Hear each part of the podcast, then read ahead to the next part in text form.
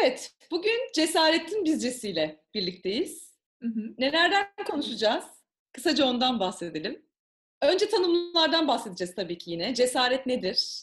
Ee, kırılganlık nedir? Biraz da ondan bahsedeceğiz kısaca. Daha sonra cesaretin önündeki engellerden bahsedeceğiz. Yap, söylerken kolay, yaparken zor çünkü diğer bir sürü şey gibi. Ve en sonunda da bizim hem kendimizde hem dışarıda gördüğümüz yine cesaret kokan hareketleri e, burada aktarıyor olacağız. Ee, önce ben bizimle başlayalım istiyorum. Biz cesaret ne?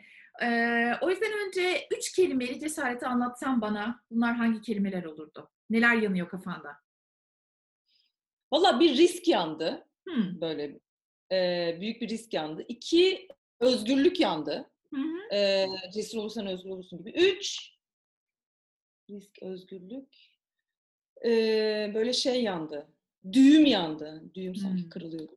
Hmm. Risk, cesar, şey, risk, özgürlük, düğüm. Düğüm, güzel. Ee, sen söylerken benim aklıma da şunlar geldi aslında. Bir tanesi korku, bir tanesi yüzleşme, bir tanesi de adım. Peki. Güzel. E, Bizce cesareti konuştuk. Şimdi tanımla devam edelim mi? Hadi devam edelim. Önce Aristo'dan başlayalım yine. Aristo diyor ki cesaret korkuyla cüret arasında bir yerdedir. Dolayısıyla e, çok cesurum korkmayacağım anlamına gelmiyor. Korkacağını bilerek harekete geçmek aslında cesaret. E, dolayısıyla korku ve cüretin ortasında bir yerde cesaret. Kediden korkmuyorsun. Kediden korkmadığın için bir gidip bir kediyi sevmek bir cesaret değil. Bununla beraber kediden korkan biri için gidip onu sevmek bir cesaret. Dolayısıyla o korku kime göre, o cesaret kime göre ona bakarken içinde korkuyu barındırma ihtimalini göz önünde bulundurmak lazım Aristo'nun tanımıyla ki gerçekte e, böyle. Bununla beraber bir de bunun cüret tarafı var. Ee, sadece cüret etmek de değil cesaret. İçinde korkuyu barındırabilmek, o kırılganlığı barındırabilmek aynı zamanda cesaret. Ee, bir tarafı toplumda korkuyu çok aşağıladığımıza götürüyor beni. Korkma aman ya bundan kork erkek adam korkar mı ya? Ee, korkuyor. Burada cinsiyetleri çok kullanıyoruz. Kız gibi korkuyor filan. En bu aralar sinirlendiğimiz şeylerden biri o tahmin ediyorum senin de öyle. Ee, genelde korkmak zayıflık olduğu için korkuyu kabullenmekte de zorlanıyoruz. Korkuyorum ama yine de yapacağım değil, yapacağım. Cüret gibi zannediyoruz. Aslında korkabilmek, korka korka yapabilmek cesaret.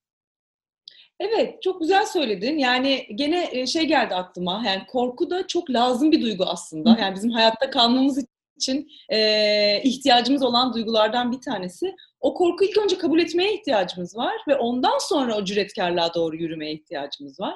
Az önce kırılganlık dedin.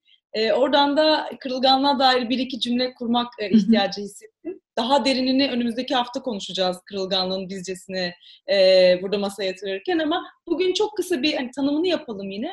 Kırılganlık ki orijinalinde vulnerability aslında. Türkçe kırılganlık diye geç, tercüme edilmiş olmakla birlikte aslında kastettiği hani zayıflık, e, çabuk kırılabilme, işte e, hassaslık gibi şeyler değil de yara almaya açık olabilme e, yara almaya açık olabilme cesaretini gösterebilme. Yani aslında korktuğumuz bir şey olmakla birlikte, korktuğumuz bir şey nedir? Risk taşır. Korktuğumuz bir şey varsa ona dair bir şey yapmak risklidir.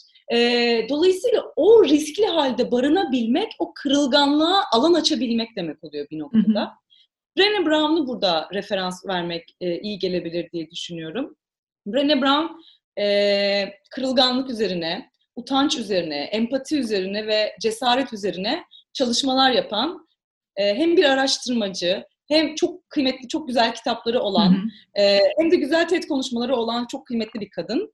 E, Kırılganlığın Gücü diye bir TED e, konuşması var. Onu buradan e, önerebiliriz. Orada da bahsettiği şöyle bir şey var. Çok kısa ona referans vermek istiyorum. Diyor ki kırılganlık e, cesaretin en önemli, cesareti ölçümlerken kullanılan en önemli parametredir. Hı hı.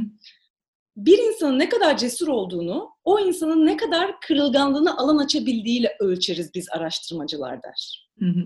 Ve kırılganlık kazanmak ve kaybetmekle ilgili bir şey değildir der. Burası benim çok hoşuma gidiyor.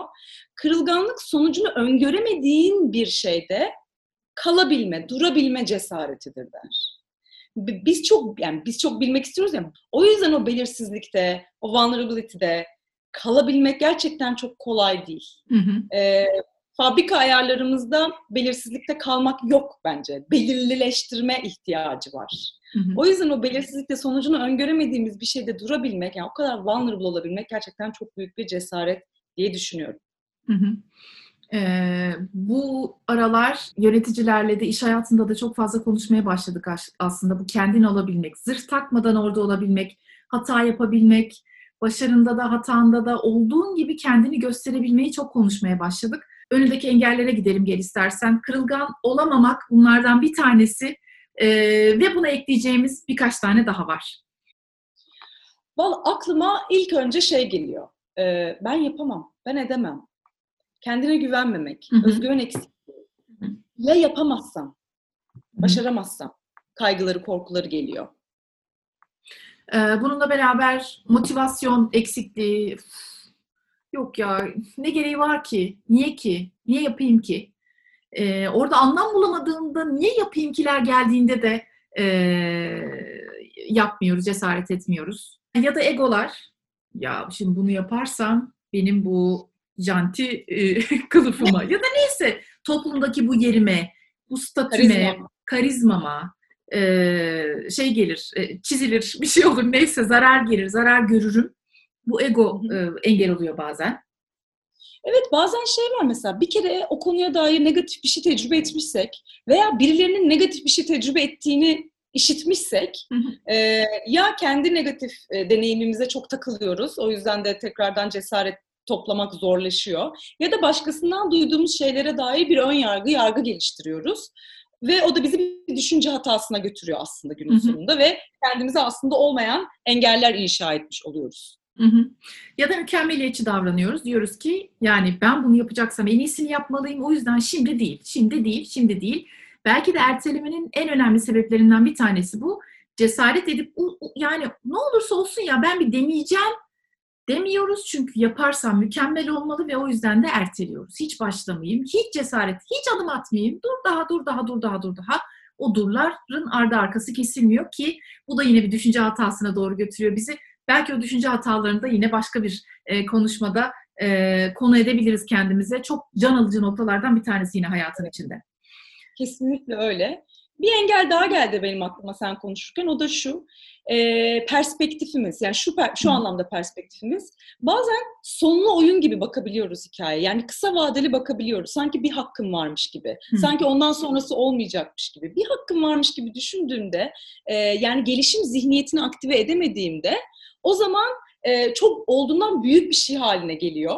E, ve cesareti toplayıp harekete geçmek çok daha zorlaşıyor. Halbuki bu sonsuz bir oyun diye düşündüğümüzde yani e, bu bir deneyim, deneme yanılmalar yapılabilir, yol uzun, e, bir hakkım yok, buradan öğrendiğim şeylerle farklı bir şey hayatta geçirebilirim diye düşünebildiğimizde, yani gelişim zihniyetini aktive edebildiğimizde o zaman sanki cesareti toplamak daha kolay olabiliyor. Sabit zihniyet özetle, sabit zihniyeti tercih ettiğimizde e, cesaretimizin önüne de bir engel oluşturmuş olabiliyoruz. Hı hı, hı. Güzel. Peki engeller aşağı yukarı böyle. Bununla beraber en altındaki temel duyguya bakacak olursak yani elimizde bir kazı kazan kuponuysa bu. Kazıdığımızda altından çıkan duygu genelde korku. Bir şeyden başarısızlıktan korkmak vesaireden korkmak. Dolayısıyla temelinde korku yatıyor. Ve burada belki Susan Jeffers'a referans verebiliriz. Susan Jeffers'ın bunun üzerine yaptığı araştırmada üç tane temel seviyeye ayırıyor korkuyu. Oradan ilerlemek ve oradan örneklerle belki burayı beslemek mümkün ne dersin? İstersen e, Susan Jeffers'a geçelim. Olur. Susan Jefferson'dan devam edelim. Şöyle çok güzel bir kitabı var. Kitabın adı, orijinal adı Feel the Fear and Do It Anyway. Hı hı. E, Türkçe, Türkçe tercümesi de e, Korksan da Vazgeçme. Hı hı. Şöyle diyor aslında. E, birazcık Aristo'nun da tanımını da aslında burada e, içeren bir kitap. Korku var. Korku cesaretsizlik değil, korkuyu yenmek mümkün. Önce korkuyu anlamaya ihtiyacımız var diyor ve dediğin gibi üç tane seviyede inceliyor.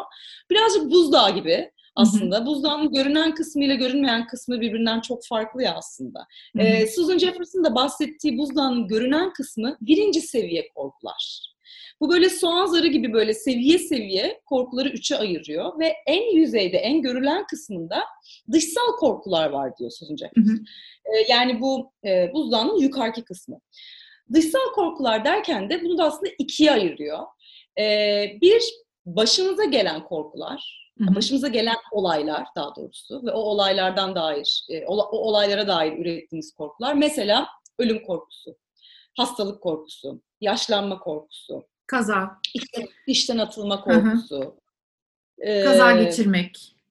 kaza geçirmek gibi gibi e, bir ilişkiyi bitirmek, birini kaybetmek vesaire, sevdiğimiz birini kaybetmek gibi başımıza gelen yani içinde bizim aksiyonumuz olmayan, ya bizim etki alanımızda olmayan, bizim başımıza gelen e, durumlardan üretilen korkular diyor. Yine dışsal korkular kategorisine bir de bizim aksiyonumuzla ilişkili olan korkular var e, diyor. E, bu korkuları sokuyor. Bunlar neler? Mesela e, topluluk önünde konuşma yapmak. Konuşmak. Hı hı. Mesela e, işte diyelim ki bir Yüzmek. Yüzmek, araba kullanmak. araba kullanmak. Bisiklete binmek. Ben bisiklete binmeyi bilmiyorum mesela. Mesela O birinci seviye bir- korku. Birinci seviye korku ve aktif olduğum bir korku. Yaparsam dediğim başıma gelen bir şey değil. Evet. Gibi bizim yap, yap- yapmaktan korktuğumuz şeyler aslında. Orada yapma kelimesi belki vurucu bir şey olabilir. Aynen öyle. Eylem eylem odaklı. Eylem üzerine. İşte yöneticiden izin almak e, gibi gibi yani oraya tatile çıkmak, paraşütle atlamak falan gibi aksiyon ve yapmak eylem odaklı bir takım korkular. Burada E, e, burayı keşfetmek için soracak iki tane temel soru geliyor aklıma. Bir tanesi neyin başına gelmesinden korkuyorsun? Diğer tarafta ne yapmaktan korkuyorsun? Bunların hı. birleştiği yer aslında o buzdağının üst tarafında bulduğumuz cevaplar. Ben şunları yapmaktan ve bunların başıma gelmesinden korkuyorum. Sonra soğanın bir altına ya da buzdağının bir alt kabuğuna geçebilme fırsatım var. Peki bunun derinindekiler ne acaba diye ki oraya geliyoruz galiba. Kesinlikle, kesinlikle. Ee, ikinci aşamada da yani yüzeyin birazcık aşağısında da eğer cüret edebilirsek oraya bakmaya, orada şunu görüyoruz. Kendimize söylediğimiz hikayeler, Hı hı. içsel kaygılarımız. Buraya da içsel faktör, içsel korkular diyor e, Susan Jeffers. İçsel korkular derken şunu demek istiyor. Ya aslında ben e, benim sahne korkumu kazıdığımda altından ne çıkıyor? Altından başarısızlık korkusu çıkıyor olabilir. Ve belki bu genel bir korku sadece sahne korkusu olarak tezahür ediyor. Veya belki de işte insanların gözündeki algımın işte statümü kaybedeceğim korkusu var. Onaylanma, takdir edilme Hı hı. ihtiyacımı e, tatmin olmayacağından dair bir korku. Yani insanlar beni beğenmeyecek, insanlar beni sevmeyecek veya reddedileceğim Hı hı. gibi korkular, kaygılar kendilerini farklı farklı başlıklarda yukarıda gösterebiliyor. Ama aslında üzerine çalışılabilecek olan yer ikinci seviye. Hı hı. Yani ben kendime niye bunu söylüyorum acaba? bu durumdan bağımsız anlatıyor sanırım bir de derin tarafta. Yani e, konuşma yapmaktan, bilmem ne yapmaktan, bisiklete binmekten değil ama böyle olmaktan, başarısız olmaktan korkuyorum. Yani bu yapmaktan olmaya doğru götürüyor. Böyle olmaktan korkuyorum. Nasıl olmaktan korkuyorsun? Buradaki belki konuşmamız gereken soru olabilir. Kendini uzak tutmaya çalıştığın işler varsa o işlerin ucu ne olur diye korkuyorsun. Buranın belki açıklayıcı sorusu olabilir. Güzel. Ee, daha sonra da bu ikinci seviyenin de altında bir seviye daha var. Hı hı. O da böyle korkuların korkusu. Yani bütün korkularda hani durumsal değil, işte e, hikaye değişse de o değişmiyor. Yani Hı hı. bütün korkuların, bütün kaygıların altında dışsal olsun, içsel olsun aynı cümlenin yattığını söylüyor. Hı hı. O cümlede şu. Ya baş edemezsem? Hı. Ya baş edemezsem derken söylediği de şu aslında. Ee, başarısızlığın sonuçlarıyla baş edememek. Hı hı. Baş edemeyeceğinden korkuyor. Başarısızlığın kendisinden değil.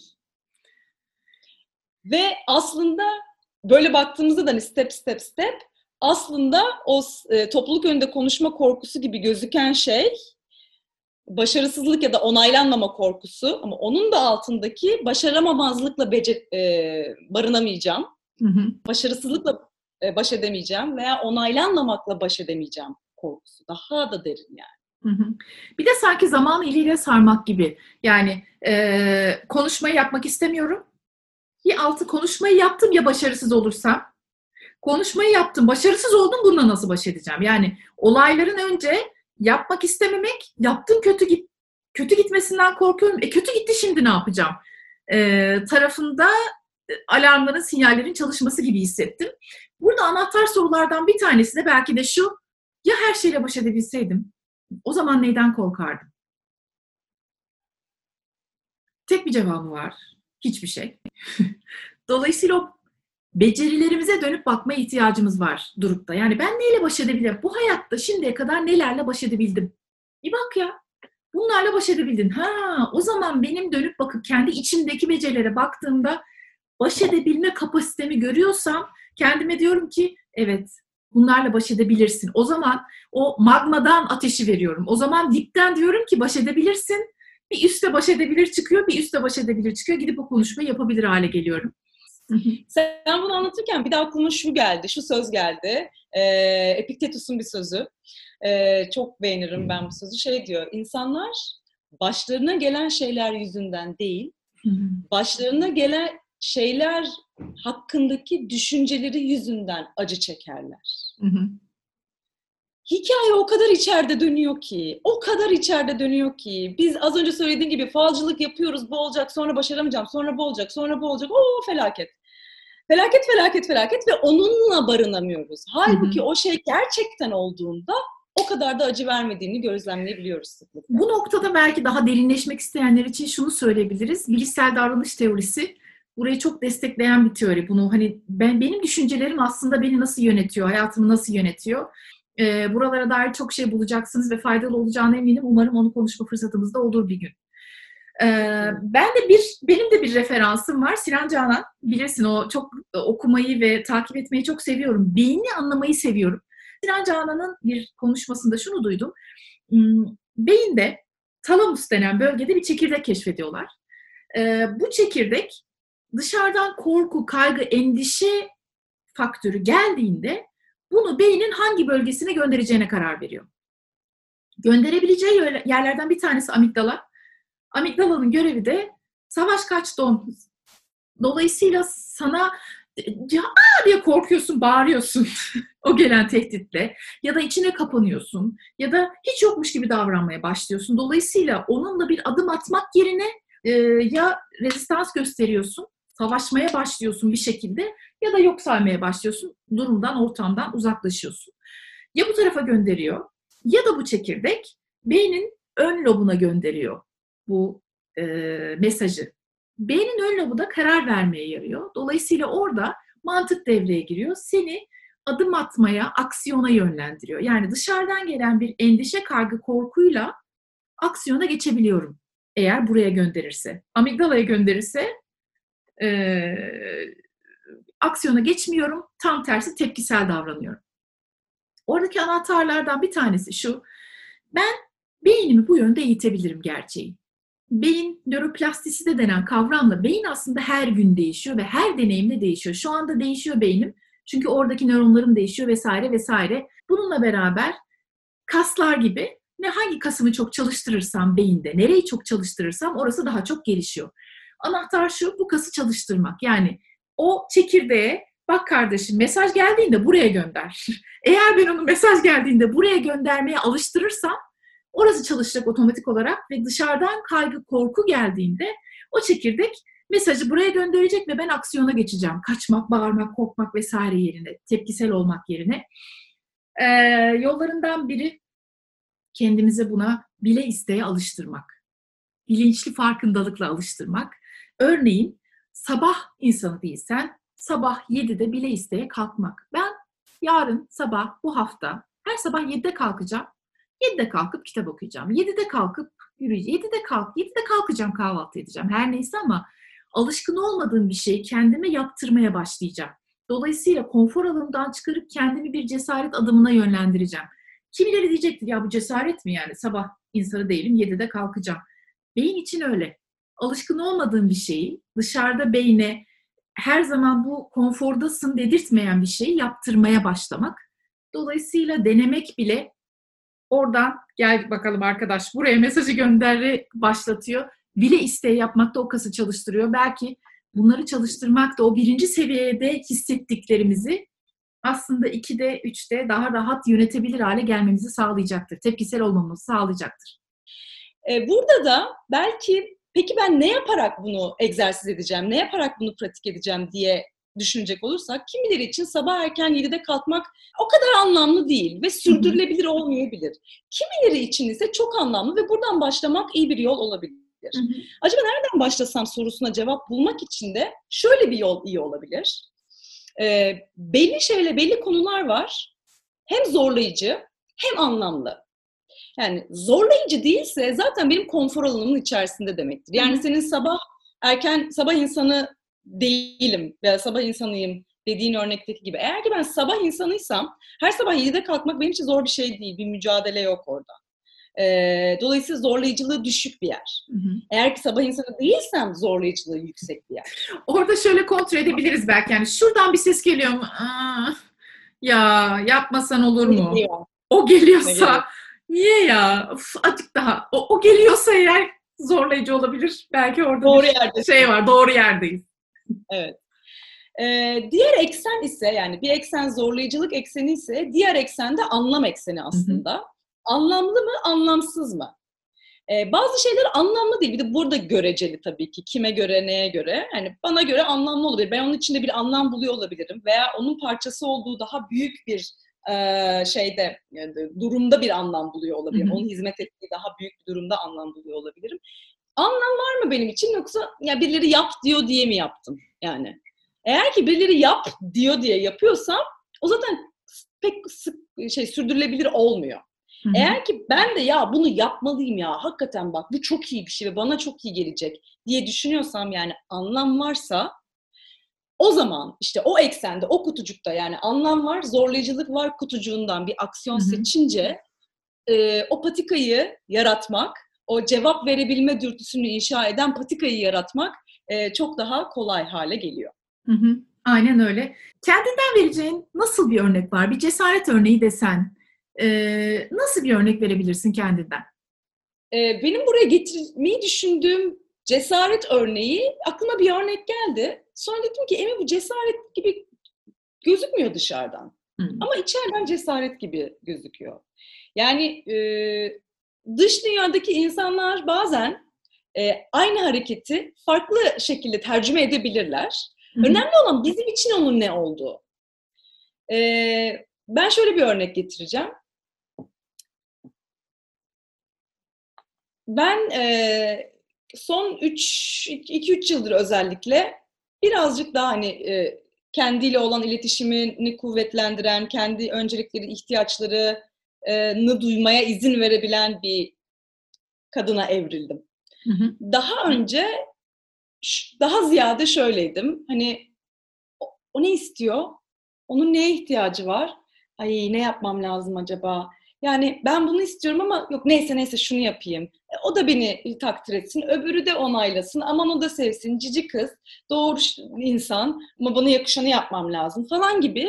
Ee, sürekli böyle oradaki ihtiyaçları gidermek, oradaki işte ilgiyi, takdiri, onayı sevgiyi toplamak hı hı. ve bunun için hiç içeriye soru sormamak gibi bir şey e, yol takip ediyordum. E, yani tabii hepimiz isteriz onaylanmak, takdir edilmek, e, sevilmek. Bu aslında ortak psikolojik ihtiyaçlardan bir tanesi yani baktığımızda. Hı hı. Fakat bence sorun şurada oluşuyor. Kendi önceliğin başkasının senden beklentisinden geri düştüğünde yani sıralamada başkalarının beklentisi kendi önceliğinden önde olduğunda hep hı hı. orada bir durup ne oluyor ya burada demeye ihtiyaç var diye düşünüyorum. Hı hı. Benim için uzun yıllar ben, e, başkasının yani başkalarının sevdiğim başkalarının tabii ki gidip de tanımadığım insanların değil.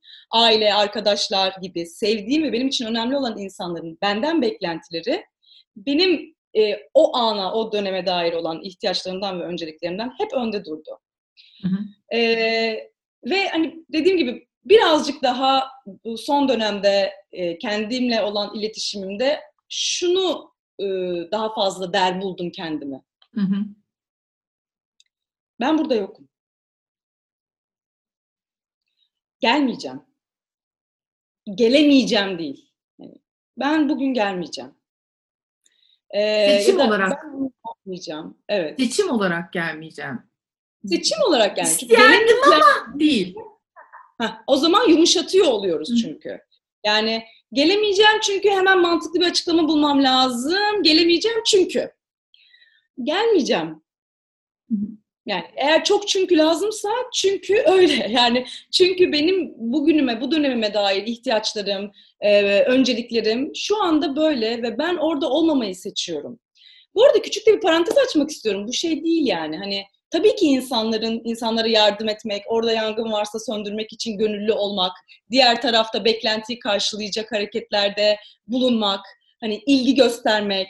Bunların hepsi iyi şeyler tabii ki. Sadece kantarın topuzu kaçtığında o zaman başka bir şeye dönüşüyor. Benim kantarın topuzu biraz kaçıktı. Ee, ve ben onu bir hizaya almak için bir iki hamle yaptım diye düşünüyorum son birkaç e, yılda. Ee, ve birkaç kere hayır deme cesaretini gösterdim. Hmm. Hayır deme cesaretini gösterince dış dünya bunu diye algıladı. Bu Emin de bir kısa devre yaptı galiba bu aralar. hani hani hep geliyordu aslında o oluyordu hep biz ne zaman istersek. Bencilleşti mi ne oldu bir şey oldu bu kıza falan gibi. Halbuki o alan ihtiyacıydı. Ee, ve hani kendi alanını koruma, kendi alanında kalma, kendi ihtiyacını sahiplenme kararıydı. Ee, benim buraya getirmek istediğim cesaret örneği bu olur kendi kararını, kendi duygunu, kendi ihtiyacını sahiplenebilmek ve gerekirse dışarının beklentisinden dışarının beklentisiyle hizalayabilmek. Hmm. Peki aklıma şu baştaki tanımın geldi. O yüzden onu soracağım. Bu örneğinin içinde risk diye tanımlamıştın, özgürlük diye tanımlamıştın. Bir de ne düğüm. demiştin? Düğüm. Bu örneğin içindeki riskin, özgürlüğün ve düğümün neydi?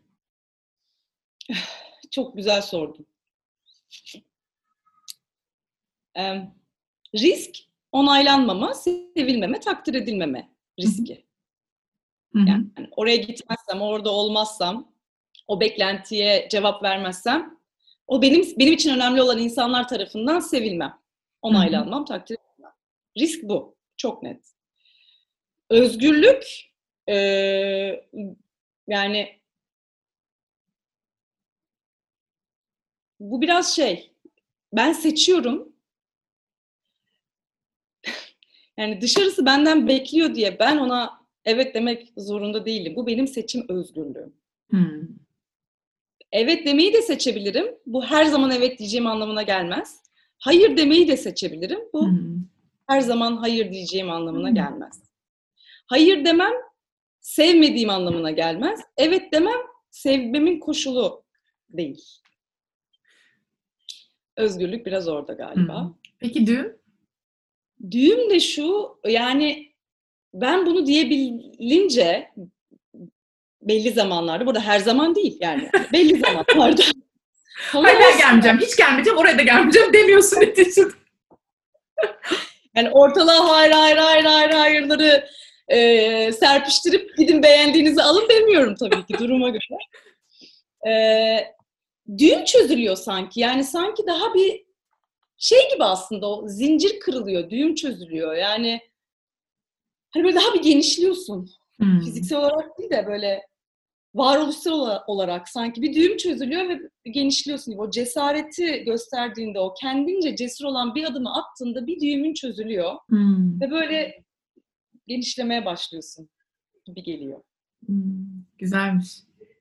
Hmm. Güzel. Evet. Peki, senin getireceğin cesaret örneği nedir? Ee, ben önce şunu e, söylemek istiyorum aslında. Ben biraz zor buldum cesaret örneğini. Yani bu konuyu konuşalım dedikten sonra evet birer örnek getirelim dedik. Fakat dönüp kendime ya nerelerde cesaret göstermişsin, şunları bul dediğimde e, hani o mavi ekran var ya ben mavi ekran verdim. Nerede verdim ki ben cesaret? Kendimdeki etiketlere bir bakmama faydası oldu. Her şeyden önce onu söylemem lazım. Yani şurada cesurdum, burada cesurdum falan çıkmadı hiçbiri. Durup bir bakayım filanlar çıktı. İkincisi de şunu fark ettim kendimde. ben kendi yaşadıklarımı anlatırken eğitimlerde kendimizi tanıtıyoruz. Şu sesi duyuyorum. Aa ne kadar cesur bir karar vermişsiniz. Aa ne kadar cesur davranmışsınız sesini duyar. Ama bunu bir türlü aa demek ki bu oradan bakınca cesaret görünüyormuş diye alırdım. Buna şaşırmalarımla tekrar yüzleştim bunu düşünürken. Çünkü dışarıdan görünenle bazen senin gördüğün şey aynı olmayabiliyor. Tıpkı görecelilik biraz önce konuştuğumuz görecelilik birine göre diğerine göre başka olduğu gibi içeriye ve dışarıya da başka olabiliyor. Bununla bir daha yüzleştim bunu düşünürken. Ve davranışlardan çok o ikinci seviyede bir örnek geldi aklıma vermek istediğim. Bir önceki videomuzda değişimde farklı bir mesleğe doğru gitmeyi konuşmuştuk. O mesleğe nasıl başta nasıl adım attığımla ilgili bir cesaret örneği anlatacağım. Seslendirme yapmak çocukluk hayalimdi demiştim. Bir kısa bir eğitim aldım demiştim. E, sonrasında yapabileceğim şey e, gidip stüdyolara CD'mi vermek. Bakın bu benim demo kaydım. Bir dinler misiniz? E, var mı hani böyle bir ihtiyacınız demekti. Oradaki hocalarımız işte şunlar şunlar şunlar stüdyolara gidebilirsiniz, kapısını çalabileceğiniz, tanıdığımız, bildiğimiz stüdyolardır dediler. Bu aracı olmak anlamında değil ama bir şey göstermek. Hani şu şirketlerde çalışabilirsin evladım gibi bir şey liste vermek. Yol göstericilik. Yol göstericilik. Gittim. E, dedim ki bu benim demo CD'm. Var mı seslendirme? Yok dediler. Böyle bir ihtiyacımız yok. Peki e, ne yapsam?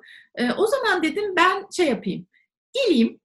Sabah 10'da kayıt başlıyor. Sabah 10'da burada olayım her gün. Sabah 10'dan akşam 5'e kadar dinleyeyim olur mu? Dinleyerek öğrenmek istiyorum. Nasıl kaydediliyor? İnsanlar neler söylüyor? Bu işi dinleyerek öğrenmek istiyorum. Uygun mu size? Hmm, pek kabul etmiyoruz ama peki dediler. Ben daha içe kapanık biriyim.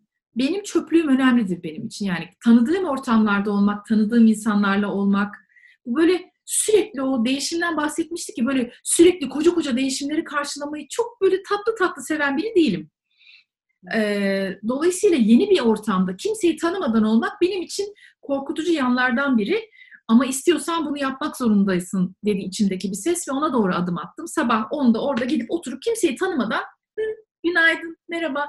İşte stüdyoda bir kayıt oluyor. Hadi diyorlar bilmem ne e, rabarba işte toplu girilen kayıtlar ya da çağırıyorlar tek tek insanları. Ben tın tın gelebilir miyim, dinleyebilir miyim diyorum. Tın tın tın tın peşlerinden gidiyorum. Oturuyorum oraya. İçeride sormadıysam gelebilir miyim diye o kayıt stüdyosunu dinlerken seslendirme yapan soruyor. O niye dinliyor? O kim? O niye bekliyor orada falan diyorlar böyle. Şey ben sizi dinlemek için gelmiştim de falan diye böyle açıklama yapıyorum. Benim için 30 kaç yaşındaydım? Ee, 32 yaşındaydım herhalde. Ya da 31 yaşındaydım. Neyse. O yaşlarda böyle he, he, peşinden git çok korkutucu. Bilmediğim bir yer ama oraya gittikçe, insanlara alıştıkça, rabarbalara gir dediler, adam lazım, az kişiyiz, çok kalabalık bir kayıt çekiyoruz, gelsene. Aa bir asistanlık boşaldı, asistan olsana biz de sana rol yazalım. E senin gecen de var, çevirmenlik yap, hem işte, işte stüdyoları gez hem de çevirmenlik yapar mısın falan derken iş olur hale geldi. Fakat orada gerçekten e, o korkuma rağmen orada kalmaya cesaret etmesem şu anda hayalimi gerçekleştirmiş olamayacaktım. Onu da net farkındayım. Hmm. Benim de hikayem bu. Süper. Peki senin sorduğun soruyu şimdi ben sana iade edeceğim. Hatırlasam. senin ha, e, evet, başta tanımladığın kelime Yüzleşme dedim, e, korku dedim ve adım dedim aslında. Bu hikayende bu üç kelime nerede? Şöyle korku sıfırdan başlamakta. Bir de tecrübesizsin. Kimseyi tanımıyorsun. Adamlar tiyatro mezunu, konservatuvar mezunu falan orada seslendirme yapmaya gelmişler. Merhaba ben bir kursa gittim. Ben seslendirme yani gerçekten bilgili olmak lazım, deneyimli olmak lazım. O çok korkutucuydu. Kabul edilebilir miyim korkusu. Bilgi yönünden ve toplu, top, topluluk yönünden kim onlar? Nasıl insanlar? Acaba onlar içine alırlar mı beni korkusu? Dolayısıyla korku orada. Ee, yüzleşme, korkuyla yüzleşme net olarak. Ve adım da ee, ben gelebilir miyim sorusu en büyük adım. Yani işimiz yok. Olsun Ben dinlemeye gelebilir miyim? O adımı atmış olmasaydım, o soruyu sormuş olmasaydım hiçbir şey açılmayacaktı. İlk o soruyu sormuş olmam attığım en büyük adım. En işe yarayan adımım. Sonrası geldi. Böyle. Vay, süper. Ee, cesaretin bizcesi dedik bugün. Tanımlardan konuştuk, engellerden konuştuk, Hı hı. korkulardan konuştuk ve kendi hayatımızın örnekleri paylaştık. Hı hı. Ee, bir sonraki videomuz kırılganlık üzerine olacak. Bir hafta sonra aynı yerde, e, aynı saatte kırılganlığın bizcesiyle tekrar burada olacağız. Görüşmek üzere. Hoşçakalın.